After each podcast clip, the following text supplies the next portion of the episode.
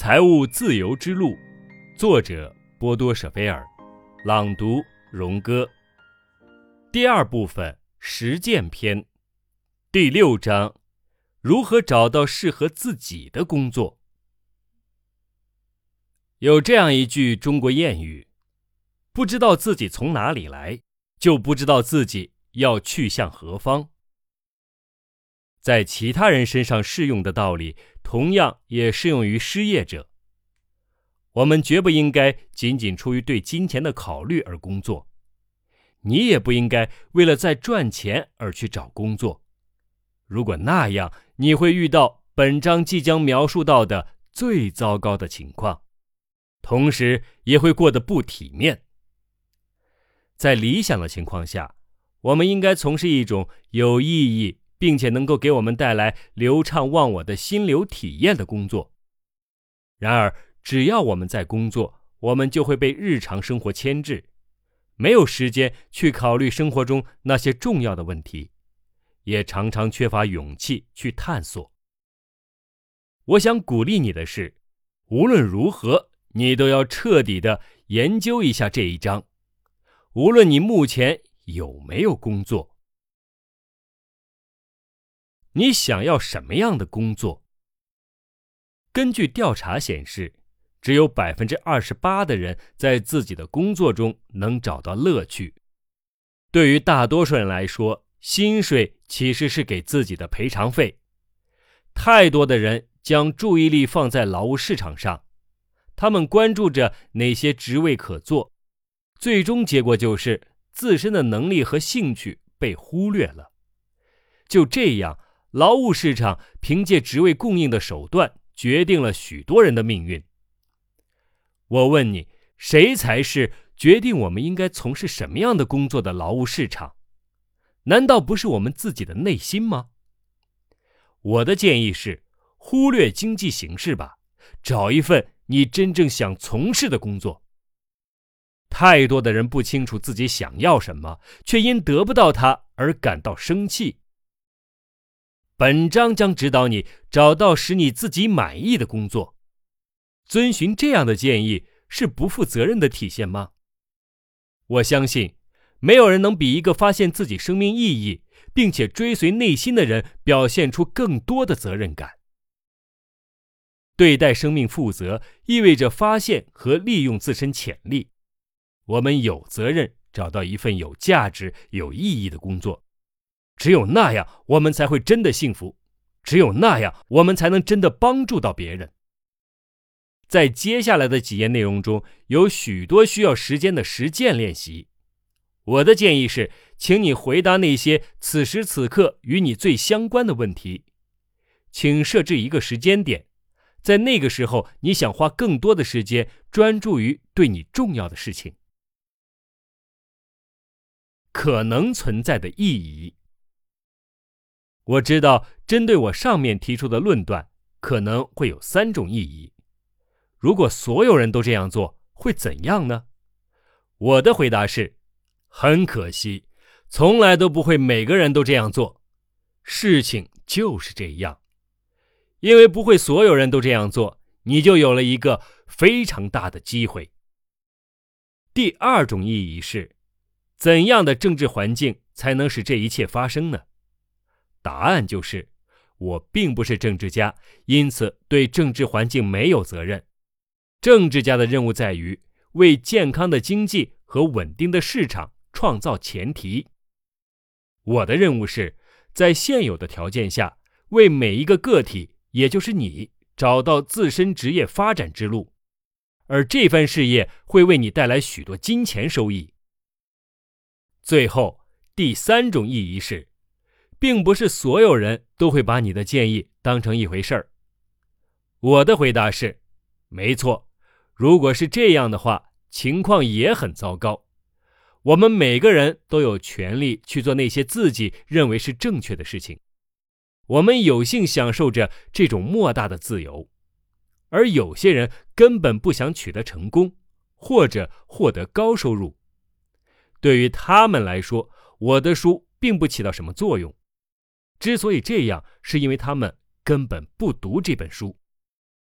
但是对于那些愿意花钱买书的人来讲，这本书会起到作用的。这是我在上千名研讨班学员身上深深体会到的。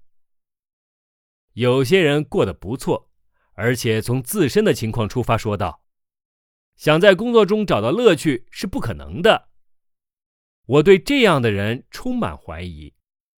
那些自以为是的去评判别人生活不够充实的人。是怎样的人呢？要知道，工作本身远远比养家糊口复杂的多。我们的看法决定了一切，并不是事情本身有所区别，而是我们对于事情的诠释不同。禅宗中有一句话这样讲：一位漂亮的女子对于求爱者来说是一种快乐。对于苦行僧来说是一种打扰，会使他分心；而对于一匹狼来说，则是一顿美餐。对于我们的工作同样如此，我们的命运并不是由我们所经历的事情构成的，而是由我们如何感知自己所经历的事情而构成的。我认识一些人，他们丢了工作，说道：“要是我没有失去原先的工作。”还像以前那样继续的话，那才是更糟糕的灾难。发生在我身上最好的事情，莫过于被解雇了。当然了，这样的反应只符合极少数人的真实情况。大部分人会感到自己好像掉进了一个巨大的黑洞中，这样也不算糟糕。但是，请你尝试不要在这个黑洞中停留过久。尤其，请你不要寻找他人的怜悯，也不要自怨自艾。我被解雇了。我很清楚，假如你刚刚被解雇，想要让你有如此积极的态度是很难的。我自己从来没有经历过传统意义上的失业，但是我有着与此类似的经历。当我同我的第二个教练共同成立一家公司时。我热情十足，在此之前，我跟他学过一段时间，而现在我可以将知识运用到实践中了，这可能是一番大事业，因此我全力以赴，我日夜的工作着，取得了一些成功。公司成立了七个月时，资金链转入了正轨，他却突然把我解雇了，没有预先通知，也没有合理的理由。因为我是生意上的合伙人，所以他根本没有权利解雇我。如果起诉，我也是胜券在握。但是我不想这样做，因为我曾向他学了许多东西，真的很多。我不想将自己的生活中最深受启发的这段时间被讨厌的官司覆盖。但是，请你相信我，我知道黑洞是怎样的感受。在被解雇前不久。我曾在他的寓所中度过了很长的时间，我们促膝长谈，他还向其他合伙人深深的表扬了我。三天之后，我通过传真收到了解雇通知。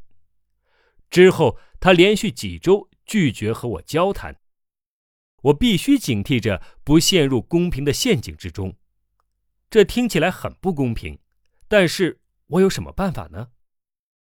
更糟糕的是。我同教练曾经亲密如父子，遗憾的是，我十三岁时，我亲生父亲就去世了，所以我伤得很深。除此之外，由于我如此全身心的投入了那个项目之中，以至于现在对任何新事物都不感兴趣。我像瘫痪了一样，做了好几天，闷闷不乐，自怨自艾。我差不多有三个月的时间，几乎什么都没做。然后我开始写书，我要从这次经历中吸取教训。顺便提一下，大概在我被解雇六个星期之后，我的教练还是给我打了一通电话，简短的说：“你不再需要我了，去做你自己的事情吧。”那之后，我真的就做了一些事情，我写了一本书。财务自由之路。现在这本书的销量已经超过了二百五十万册，并且居畅销书榜长达一百一十个星期之久。要不是被解雇，谁知道我什么时候会去写这本书呢？也许这本书根本不会存在。这本书的成功使我备受鼓舞，我又继续撰写了一些书，这些书都成了畅销书，我获得了前所未有的满足。我开设了研讨班，以便给更多的人提供帮助，自己也有不菲的收入。但是这一切都是从那次解雇开始的，这一切使我认识到。我们对同一件事情的看法和评价会有多大的不同？子夜同时也是白天的开始。时间机器也许会有帮助。如果我们可以利用时间机器到未来旅行几年，那么一切将变得容易许多。我们就能够确信我们所做的决定的结果，确定结局圆满了。